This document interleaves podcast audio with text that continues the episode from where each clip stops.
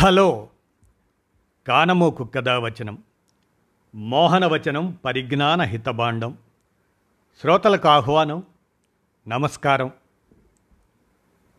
చదవదగునెవరు రాసిన తదుపరి చదివిన వెంటనే మరొక పలువురికి వినిపింపబూనినా అది ఏ పరిజ్ఞాన హితబాండమవుపో మహిళ మోహనవచనమై విరాజిల్లు. పరిజ్ఞాన హితబాండం లక్ష్యం ప్రతివారీ సమాచార హక్కు. ఆస్ఫూర్తితోనే ఇప్పుడు వారణాసి సుధాకర్ విరచిత అంశం పుట్టింటి హ్యాంగ్ ఓవర్ అనేటువంటి దాన్ని ఇప్పుడు మీ కానమోకు కథ వచ్చిన శ్రోతలకు మీ కానమోకు స్వరంలో వినిపిస్తాను. వినండి. పుట్టింటి హ్యాంగ్ ఓవర్ రచన వారణాసి సుధాకర్. ఇక వినండి.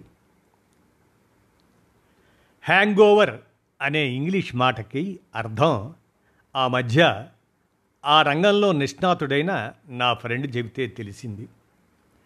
రాత్రి బాగా తెల్లారేదాకా తాగి మర్నాడు మధ్యాహ్నం నడిపొద్దున లేచే వాళ్ళకి ఒక రకమైన తలనొప్పితో పాటు వచ్చే అలసట లాంటి దానికే హ్యాంగ్ ఓవర్ అని ఇంగ్లీషు వాడు తన భాషలో పేరెట్టాడని. అంటే మన భాషలో చెప్పుకోవాలంటే ఏదైనా ఒక పనిని విపరీతంగా చేసేసిన తరువాత దాంట్లోంచి బయటకు వచ్చేసిన కొంతసేపటి దాకా దాని ప్రభావం ఉండడాన్నే తెలుగులో శేష దుష్ప్రభావం అంటారట ఇదంతా ఎందుకు చెప్పొచ్చాల్సిందంటే నా అర్ధాంగి పుట్టింటికి వెళ్ళొచ్చినప్పుడల్లా దాని శేష ప్రభావం కొన్నాళ్ళ దాకా మా మీద పడుతూనే ఉంటుంది. అది ప్రసరిస్తూనే ఉంటుంది. ఆ మధ్య పిల్లలకి సరదాగా దసరా సెలవులిస్తేనూ తను కూడా ఆద్యత సెలవు పెట్టుకొని నిర్దాక్షిణ్యంగా నన్నొక్కడిని ఒంటరిగా వదిలేసి లలలా లలలాం లలలాం లాం అనుకుంటూ పుట్టింటికి చిక్కేసింది. తెలుసుగా మామూలుగా పుట్టింటికి వెళ్ళేటప్పుడు ఎక్కే ఎర్ర బస్సులు వికార పెట్టవు. ఎక్స్ప్రెస్ రైళ్ళు ఆలస్యంగా నడిచినా పర్వాలేదు. ఎటొచ్చి తిరిగి అత్తారింటికి వచ్చేటప్పుడే అదే దిక్కుమాలిన ఎర్ర బస్సు వికారం డోకులు రైలైతే కంపు కంపు. సెలవులు పది రోజులే ఉంటే ఇంకో నాలుగు రోజులు వాడుకోవటం వాళ్ళ వంశాచారం అంట.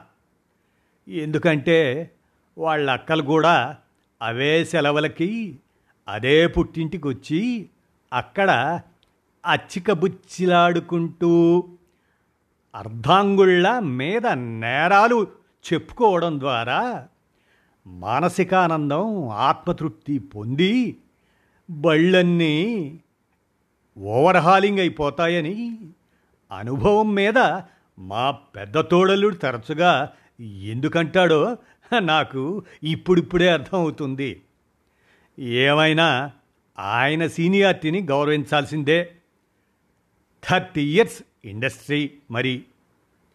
పుట్టింటి నుంచి తిరిగి వచ్చిన ప్రతిసారి కొన్నాళ్ళ దాకా నా అర్ధాంగి మాటలు చేష్టలు ఏదో తేడా కొట్టడం గమనించాను కానీ అందులోని మర్మం మా తోడల్లుడు చెప్పాకే తెలిసింది.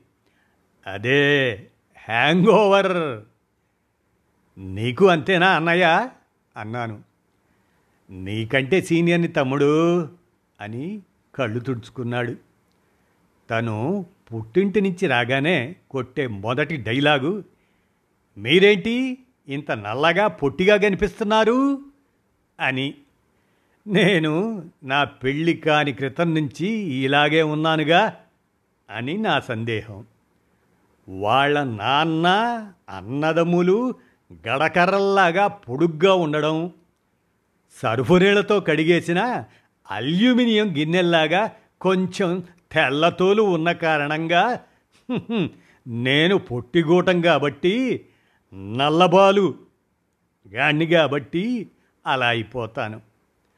అదేదో సినిమాలో ఒకడు అమెరికా నుంచి తిరిగి వచ్చి ప్రతి మాటకి ముందు ఇదే అమెరికాలో అయితే అంటుంటాడు.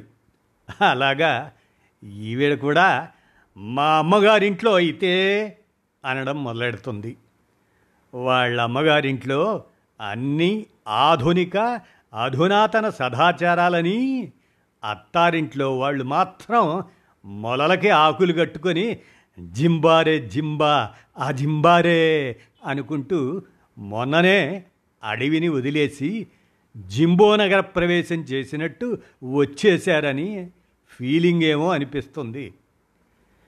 ఇంకా వంటలు వార్పులు గురించి చెప్పటం మొదలెడితే వాళ్ళ అమ్మకి వాళ్ళ అక్కలకి వంటలు రుచుల విషయంలో చేతులు మెలికలు తిరిగిపోయినంత ఇదిగా చెప్పేస్తుంది.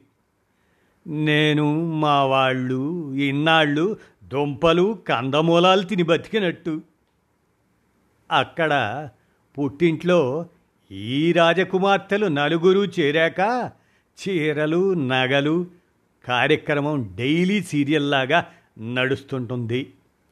ఆస్థాన విద్వాంసుడు బట్టల సత్యం. ఒక మారుతి వ్యాన్లో తన సంచార బట్టల కొట్టును మోసుకొచ్చి వీళ్ళింట్లో పెట్టి ఖాళీ వ్యాన్తో తిరిగి వెడతాడు అవసరం ఉన్నా లేకపోయినా కొంపలో బీరువాల నిండా ఎన్ని చీరలు మూలుగుతున్నా పాపం వాడు బతకాలిగా అనుకుంటారో ఏమో. మా తోడల్లుళ్ళ బ్యాంకు బ్యాలెన్సులు ఖాళీ. ఇంకా వీళ్ళ ఆస్థాన జవహరీ వ్యాపారి. ఇప్పటికే ఆ ఊళ్ళో నాలుగు విల్లాలు కొన్నాడని తెలిసింది. ఇంకో రెండు కొనే ప్రణాళికలో ఉన్నాడని తెలిసింది. అందుకే కామోసు మా అత్తారింటి చూరట్టుకొని వేలాడుతూనే ఉంటాడు. ఇహ ఆ ఇంటి పురోహితుడు సుబ్రహ్మణ్యం గారైతే ఈ భూమి మీద ఉన్న సమస్త నోములు వ్రతాలు దానాలు ధర్మాలు ఆచరిస్తే వచ్చే పుణ్యం గురించి వాటి ప్రభావం వల్ల మా షడ్రకులం నలుగురం సెంచరీ కొట్టేసి ఏడు జన్మల దాకా వాళ్ళింటి అల్లుళ్ళుగానే పుట్టాలని అడ్వాన్స్ బుకింగ్ చేసుకుంటామని మా తరఫున ఆయన హామీ పత్రం రాసిచ్చేశాడు దాంతో ఇంకా వీళ్ళ నలుగురప్ప చెల్లెళ్ళు.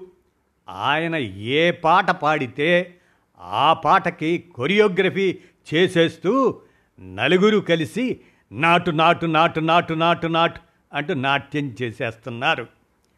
మా రెండో తోడలుడు అంటుంటాడు వచ్చే జన్మలో వచ్చే వాడెవడి కోసమో వీళ్ళిప్పుడు మన ఖర్చు మీద నోవులు రథాలు చేసి మనకి టెండర్ పెడతారేమిటి?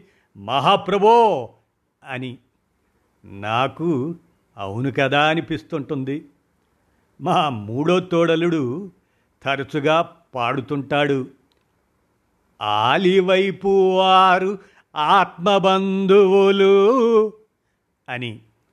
ఎప్పుడు చూసినా తన పుట్టింటి వాళ్ళే మా ఇంట్లో హడావుడి చేస్తుంటే నా పుట్టింటి వాళ్ళు ఎప్పుడైనా రావడానికి కూడా జంకుతుంటారు. పాపం. మా ఇంట్లో మా అమ్మ ఇచ్చిన సామాన్లు మాయమైపోయి వంటింటి సామ్రాజ్యంలో పరిపాలన మారిపోయి అన్ని గిన్నెలు తప్పేళాలు అచ్చుమచ్చు వాళ్ళమ్మగారింట్లో ఉన్నట్టే డిట్టో డిట్టో. అదొక హెడ్ ఆఫీసు ఇదొక బ్రాంచ్ ఆఫీసు. మనం వాడే వస్తువులన్నీ మేడిన్ చైనా అయినట్టు వంటలు పిండి వంటలు కూడా అక్కడి నుంచే దిగుమతి. మా అమ్మ వండిన రకరకాల కూరలు పచ్చళ్ళు తిని ఎన్నేళ్ళయిందో. రోజుకో గంటసేపైనా వీడియో కాల్లో వాళ్ళ అమ్మ కానీ అక్కలు కానీ కనపడకపోతే కుదరదు. మా ఇంట్లో ఏ కూర ఎలా వండాలో రోజు బ్రేక్ఫాస్ట్కి మేము ఏం తినాలో అధిష్టాన వర్గం ఆదేశించినట్టే జరిగిపోతుంటాయి. మా అత్తారింట్లో వాళ్ళందరూ నా పేరు మర్చిపోయి చాలా కాలమైంది. అక్కడ నా పేరు గౌరీపతి లాగా బుజ్జి మొగుడు ఏమిటో మా పెళ్ళయ్యాక ఈవిడ ఇంటి పేరు గోత్రం మారాయి కానీ నా పేరు పూర్తిగా మారిపోయింది బుజ్జి మొగుడు. ఈ అప్పచెల్లెళ్ళు నలుగురు స్కూలు యూనిఫారాల్లాగా ఒకే రంగు ఒకే అంచు చీరలు కొనుక్కొని ఒకే రోజున కట్టుకొని హడావుడిగా ఇల్లంతా తిరగేస్తుంటారు. దానికి తోడు వాళ్ళ నాన్నగారు ఇంట్లో జిరాక్స్ మిషన్ లేకపోయినా నలుగురిని ఒకే పోలిక సైజులతో విడుదల చేశారు. ఎప్పుడైనా ఏమరపాటుగా ఉన్నామా? ఇంతే సంగతులు. చిత్తగించవలను ఆ మధ్య సంక్రాంతి పండక్కి వెళ్ళినప్పుడు అనుకున్నంత అయింది కూడాను. గదిలో మా ఆవిడ ఏదో సర్దుకుంటుంటే బుజ్జి అనుకుంటూ దగ్గరికి వెళ్ళబోతే ఏం కావాలి మరిది గారు? అంది మా వదిన గారు కళ్ళజోడు పవర్ మారినట్టుంది. వదినగారు అని తప్పించుకున్నాను. మా మామగారు మా నలుగురు తోడళ్ళకి ఒకే తాను మొక్కల్ని కత్తిరింపజేసి సెక్యూరిటీ గార్డులకి కుట్టించినట్లు ఇంటల్లుళ్ళకి కొత్త బట్టలు పెడతారు. మాలో పెద్ద ఆయన రేలంగి పర్సనాలిటీ రెండు రమణారెడ్డి మూడు బ్రహ్మానందం. నాలుగు నేను అలీ. ఓ రోజు నలుగురం కలిసి సరదాగా మా మామగారు పెట్టిన యూనిఫారాలు వేసుకొని సినిమాకి బయలుదేరాం. తీరా చూస్తే వీధి కుక్కలు సందు చివరి దాకా వెంటబడి మరుగుతుంటే వెనక్కొచ్చేసాం. ఈవిడ పుట్టింటి నుంచి వచ్చిన వారం పది రోజుల పాటు మా ఇంట్లో ఆ పుట్టింటి వాసన కొడుతూనే ఉంటుంది. ఇల్లంతా అక్కడి నుంచి మోసుకొచ్చిన బట్టలు సామాన్లు తినుబండారాలు పరిచేసి వాటి ప్రదర్శన జరుగుతూనే ఉంటుంది. ఈవిడ కట్టుకునే బట్టల దగ్గర నుంచి పిల్లల కబుర్లు అమ్మమ్మ తాతల సుభాషితాలు ఆరోగ్య చిట్కాలు పచ్చళ్ళు పిండి వంటలు అన్నీ పుట్టింటి హ్యాంగోవర్లే అని చెప్పుకొని వాపోతున్న నా ఫ్రెండు పుణ్యమూర్తుల సత్యమూర్తిని చూస్తే జాలేసి కడుపు తరుక్కుపోయింది అంటూ వారణాసి సుధాకర్ విరచితమైన పుట్టింటి హ్యాంగ్ ఓవర్ అనేటువంటి దాన్ని మీ కానమోకు కథావచనం శ్రోతలకు మీ కానమోక్ స్వరంలో వినిపించాను. విన్నారుగా? ఈ పుట్టింటి హ్యాంగ్ ఓవర్ అదండి ధన్యవాదాలు ధన్యవాదాలు విన్నందుకు.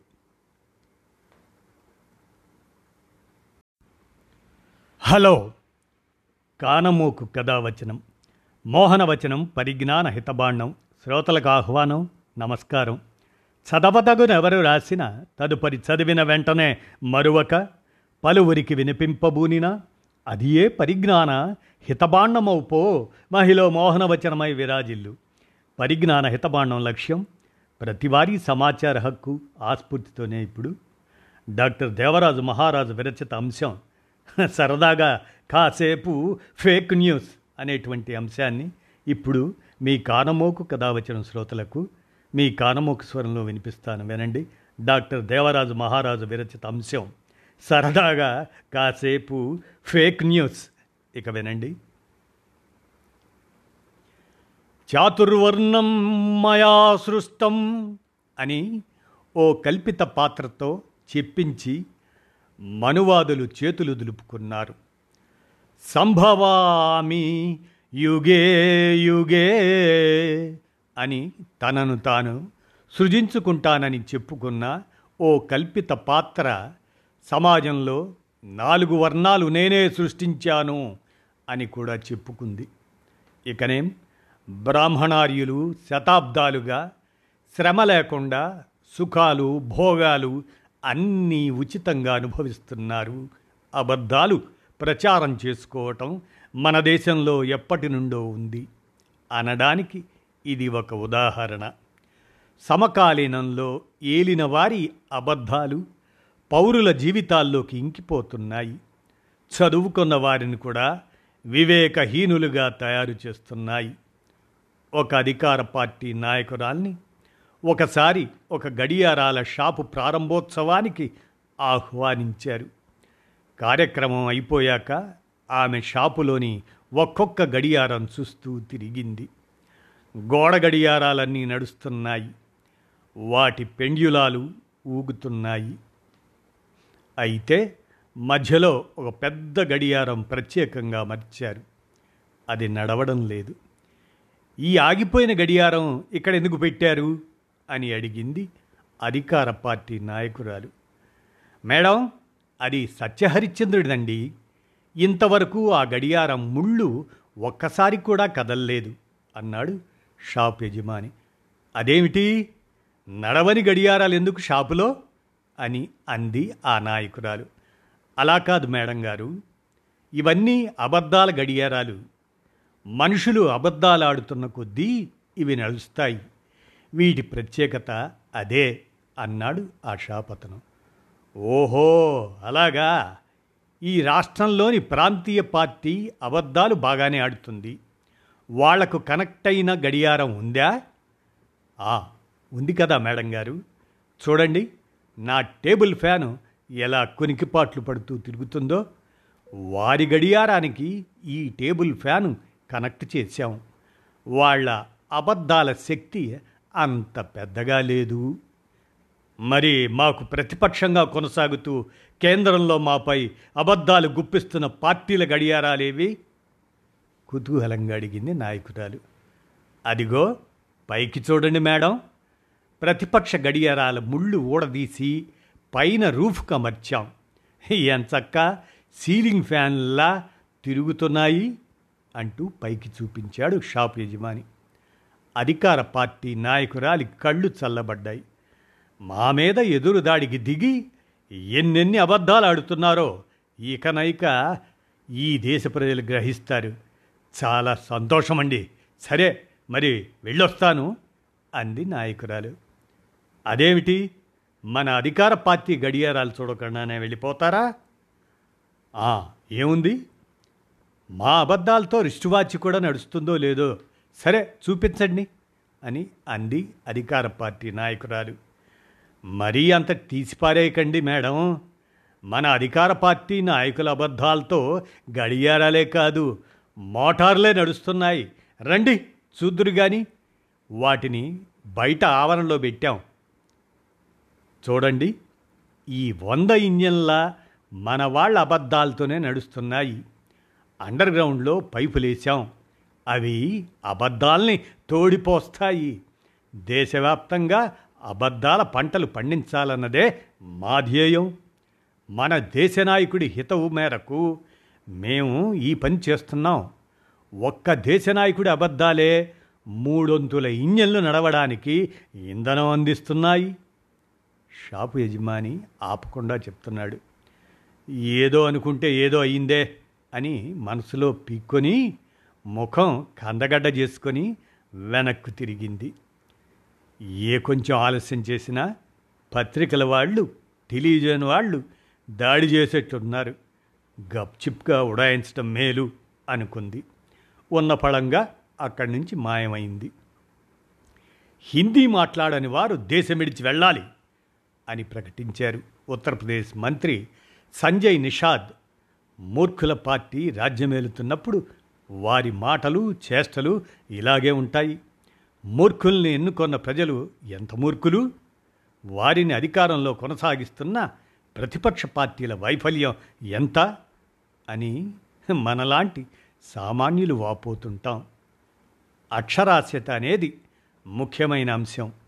కేరళలో తొంభై శాతం అక్షరాస్యత ఉంది. అక్కడ ప్రజలు ఆలోచించి ఓట్లేస్తారు. ఆ రాష్ట్రంలో యాభై ఐదు శాతం హిందువులు నలభై ఐదు శాతం మైనారిటీలు ఉన్నారు. దేశంలోని ఇతర రాష్ట్రాలతో పోలిస్తే కేరళ భిన్నమైంది. అందుకే అక్కడ బీజేపీ ఎదగడం లేదు అని తీర్మానించింది ఎవరో కాదు. Kerala BJP MLA O Rajagopal. BJP party ఉన్న వాళ్ళలో కూడా ఒక్కోసారి విశ్లేషించుకునే శక్తి ఉంటుందన్నమాట. ఒక అంతర్జాతీయ ఆరోగ్య సదస్సులో జపాన్ జర్మనీ ఇండియన్ డాక్టర్లు కలుసుకున్నారు. టీ బ్రేక్లో పిచ్చాపాటి మాట్లాడుకుంటూ ఉన్నప్పుడు జపాన్ డాక్టర్ అన్నాడు మేము ఒక అతనికి కిడ్నీ మార్చాం. అతను పది రోజుల్లో కోలుకొని లేచి వెళ్ళి జాబు వెతుక్కున్నాడు అని గొప్పగా కళ్ళెగరేస్తూ మిత్రుల వంక చూశాడు. ఓఎస్ మేము చేశామండి అన్నాడు జర్మన్ డాక్టర్. మేము ఒక మనిషికి హార్ట్ మార్చాం. విచిత్రం అతను వారంలోనే లేచి జాబుకు వెళ్తున్నాడు వెతుక్కున్నాడు. తాము కూడా తక్కువ కాదన్నట్లు భుజాలు ఎగరేశాడు జర్మనీ ఆయన. ఆ ఇద్దరి మాటలు విన్న ఇండియన్ డాక్టర్ తల వంచుకున్నాడు. ఫ్రెండ్స్ మీ ఇద్దరిని మనస్ఫూర్తిగా అభినందిస్తున్నాను. కానీ మా దేశంలో జరిగింది వేరు. మా కర్మగాలి మేము ఒకడిని మార్చాం. అంతే. దేశంలోని వాళ్ళంతా జాబుల వేటలో పడ్డారు అని అన్నాడు. మిగతా ఇద్దరు అయోమయంగా చూశారు. ఇంకా వివరాలు అక్కర్లేదన్నట్లు ఇండియన్ డాక్టర్ అక్కడి నుంచి వెళ్ళిపోవాల్సి వచ్చింది. మన దేశంలో నాయకులు మతం కవచంతో నిర్లజ్జగా తిరుగుతున్నారు. పేదలు తిండి లేక ఆకలితో నకనకలాడుతున్నారు. మండిపోతున్న కూరగాయలు పప్పు దినుసులు గ్యాస్ సిలిండరు పెట్రోలు కొనలేక జనం అల్లల్లాడిపోతున్నారు. ఉద్యోగాలు లేని యువత భవిష్యత్తు శూన్యమైపోతుంది. తనను తాను శివాజీ అనుకున్న దేశ ప్రధాని మాత్రం కాశీలో చూపు చిత్తం అన్నీ కెమెరా మీద కేంద్రీకరించి శివుడికి హారతిస్తాడు. వారణాసిలో ఒక రోజులో నాలుగు సార్లు దుస్తులు మారుస్తాడు. పని ముఖ్యంరా నాయనా అంటే కాదు పబ్లిసిటీ ముఖ్యం అని అంటాడు. ఎన్నికలు ఎక్కడ ఏ రాష్ట్రంలో వచ్చినా ఈ దేశానికి మూడు విషయాలు తప్పక గుర్తు చేస్తాడు. ఒకటి మొఘల్ ఖాందాన్ రెండు చైనా పాకిస్తాన్ మూడు రామ్ భగవాన్. ఆ అబద్ధాల కళలో ఆరితేరిన ప్రధాని బంగ్లాదేశ్ స్వాతంత్ర పోరాటంలో తను కూడా వీరోచితంగా పోరాడాను అని అంటాడు. కేరళలో క్రిస్టియన్ల ఓట్ల కోసం బైబిల్ ప్రవచనాలు చెబుతాడు. ఆయన బాల్యంలో ఒక సంఘటన జరిగిందంట ఆయన బాల్యంలో. జీవశాస్త్రం బోధించే టీచరు క్లాస్లో ప్రశ్న అడిగింది. గాల్లో ఎగురుతూ కూడా తన పిల్లల్ని భూమి మీద కనే క్షీరదం ఏది అని. మొదటిసారి బాల మన నరేంద్ర చేయెత్తాడు. ఎందుకంటే ఆ ప్రశ్నకు జవాబు తనకు తెలుసుననుకున్నాడు. అందుకే జవాబు చెప్పే అవకాశం తనకే ఇవ్వాలి అన్నట్లు ఆరాటపడిపోతూ చెయ్యి ఊపుతున్నాడు. లేచి లేచి కూర్చుంటున్నాడు. వీడో బండహరి కదా. వీడికి సమాధానం ఎలా తెలుసు? అనుకుంది టీచర్. సరే చెప్పు నరేంద్ర అని అంది. బాల నరేంద్ర ఉత్సాహంగా నిలబడి ఎయిర్ హోస్టెస్ టీచర్ అని అరిచాడు. దాంతో టీచర్తో సహా క్లాస్ అంతా అవాక్కయింది. పదకొండు వేల కోట్లు భారత్కు బ్రిటన్ సహాయం చేస్తే అందులో మూడు వేల కోట్లు స్టాచ్యూ ఆఫ్ యూనిటీ పేరుతో సర్దార్ పటేల్ విగ్రహానికి ఖర్చు పెట్టడాన్ని బ్రిటన్ తప్పుబట్టింది.